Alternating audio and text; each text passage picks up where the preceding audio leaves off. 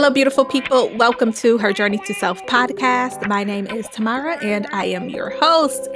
Happy April. We have entered into the second quarter of the year. Like, what? What is happening? What is life? Can time slow down? Like, really? Jeez, I am just. Ugh, what is going on? Am I the only one? Am I the only one feeling like this? And also, it's supposed to be snowing here again, like today. Today, April 1st, we're supposed to get snow. There's no snow right now, so maybe the weather is wrong, but we're supposed to get snow.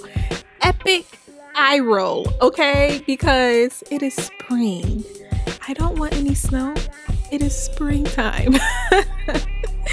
but also, if you are watching, you're probably like, new hair, right? Yes. So, y'all know I keep trying to decide whether or not I'm going to grow my hair back out or just continue cutting it, you know? And then sometimes I just have that itch that, you know, I want an afro. Also, because my daughter, if you don't know, I have a uh, one year old crazy saying that all the time. But, you know, I just dream of us having matching afros one day.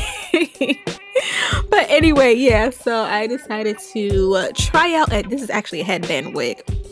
Um, I have the bang. I didn't order the one with the bang. I just like pull the bang forward because I like that like that. And this is literally my hair. Like literally before I start chopping off my hair this is like my hair, my curl pattern, everything. So, yeah, I'm liking it. So, we see, we will see. We may be growing the hair back. I know I keep going back and forth with it, but I don't know. The curls, the afro just may make a comeback. but Anyway, I hope you all are doing well and I hope that you are ready to receive. So, today I want to talk about identity and comparison. Comparison and identity. Identity has been coming up a lot for me in just my personal, quiet, reflective time. And I believe that identity is so important because it truly impacts how we show up, how we view ourselves, how we treat ourselves, and in turn, how other people view and treat us. Now, I'm pretty sure many of you have heard or probably have been asked the question who are you outside of your profession or your job? Because that's usually the first thing that someone tells you. When you ask them to tell you about themselves, they'll probably say, Well, I'm a teacher or I'm a dancer, or they'll give you their relational or parental status, like I'm a husband or I'm a mother. And I'll be honest, this has been hard for me to wrap my head around. And maybe it's because I'm an artist, but I know that we are not the only ones who struggle with this. But I have learned that my identity is not wrapped up in my artistry. My identity is not that I am an artist. And gasp, I know it pains me to even say it, man. And like I said, I'm still wrapping my head around this, okay? But I have learned that my artistry is a reflection of my identity. And I'm not going to try to give a linear definition of what identity is because I do believe that it can be subjective and vast. But I do think that we can agree that our characteristics make up our identity. And it's usually those characteristics that lead us to our chosen professions or careers. I'm a creative person. I'm a passionate person. Those characteristics of my identity led me to become an artist.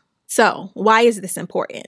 How often have you heard someone say, or how often have you yourself felt lost when you lost a job or you had to walk away from a certain career? How often have you told yourself, I don't know who I am without blank.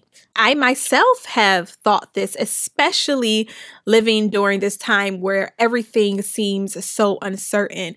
It's a scary thought, it's a scary feeling, it's uncomfortable. But I am learning that if we are not truly grounded in who we are, what our identity is, our essence outside of what we do or who we are to other people, then we will be in a constant state of losing ourselves. And let me tell you, this is so hard for me to talk about right now. Ugh, I'm just like cringing on the inside. But I do know that life is unpredictable. Things are constantly changing. Two years ago, what we thought we would be doing is nowhere near to what we are actually doing today. And if I never reach the success that I want to in my career, which I am not claiming, by the way, but if I never reach it, I am still creative. I am still passionate. I am still talented. I am still all the things that assist me in doing what I do and what I want to do. Because, first and foremost, I am a child of God. I am a creation of the Creator. And from Him, everything flows. And that has also been a concept that has been hard for me to really understand and wrap my mind around. And I'm still working on that. But it is through that understanding that I can boldly say what my purpose is because my purpose is connected to my identity, which comes from the Lord. So it is the grounding that sustains me. It is the foundation on which I stand. And you know, when I discovered my other purpose for health and wellness, because we are multi purposeful beings, we don't have to just have one purpose. In fact, I believe that most of us have multiple purposes, but when I discovered it, I didn't become a completely different person. In fact, I used those same characteristics of my identity that I use as an actress and as a performer my creativity, my passion, my musicality it didn't take away from who I already was. It elevated me and it stretched me in some of the most amazing and beautiful ways. And this is the first step the grounding, the digging in, and being planted in who you are so that you are not easily swayed or moved because comparison can be the thief of identity. Comparison can be the thief of identity when we are not grounded in who we are, especially in this age of social media, we can be swept up in the tornado of other people's lives, methods, and beliefs. And sometimes we aren't even aware that we're doing it. Sometimes it's disguised as us learning or leveling up. So we're taking and implementing advice and counsel from everyone and everything. And what we are really doing is making carbon copies of other people. Now, don't get me wrong, hear me. I am not saying to not seek advice and counsel. I am saying do not try to be someone else because you don't know who you are or because you are not happy with who you are. Because what works for them may not work for you. What aligns with them may not align with you mentally, physically, and spiritually. And going deeper, when comparison is a result of insecurity, we diminish ourselves. We are trying to erase who we are because we do not believe that we are enough. We do not trust that who we are and what we are capable of will lead us to our end goal. And that is a dangerous place to be because that is really the beginning of losing yourself. I want you to be so solid in who you are that when you read that book or you attend that masterclass, that you are able to take those gems and effectively and positively implement them in your life so you can elevate your business or your relationship or your health. On the flip side of that, I want you to be so confident in who you are that when you listen to that podcast or have that coaching session, that you can boldly walk away from the things that you have no business entertaining because this is also about life and death. People have become so desperate with a look or a trend that they are trying crazy diets or crazy practices and losing their lives. Know who you are. Know who you are. Know who you are. Your life literally depends on it. When we are in a state of healing or transformation, we are so vulnerable. We want answers. We are actively seeking answers because we want the change, we want the transformation, but I don't want us to fall victim to the highlight reel of someone else's life or the exploitation of someone else's trauma because let's be real, there has even become this false vulnerability where people feel like they need to pimp their trauma in order to be authentic. Now, that is a whole nother conversation for a whole nother day because there are just so many different facets of comparison syndrome. And I don't even know if that's the actual term, I just made it up.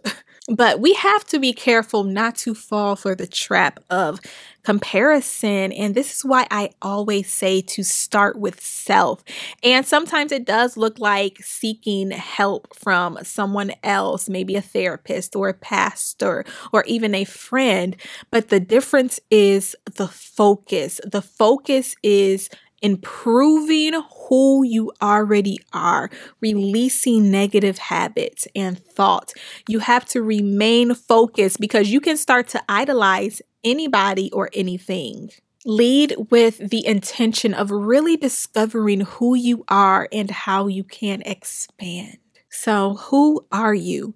Are you a person who loves to make people laugh? Are you a horrible joke teller? Are you an optimistic person who can see the good in everything? Are you a thrill seeker? Are you talkative? Are you the life of the party? Are you a relaxed person that loves to spend time alone? Are you inquisitive? Are you a person who believes that love is the answer to everything? Who are you? I really hope that you take some time today to answer that question. And remember, we are always becoming, so there is always something new for us to discover about ourselves. So let's chat down below in the comments if you are watching on YouTube or on Instagram at Her Journey to Self. Do you know who you are? Also, don't forget to rate the podcast as well. It really helps us to grow and leave a review. Let me know how you are enjoying it so far. So, thank you so much for tuning in for another episode. I hope you've been encouraged. Until next time, peace, love, and delight.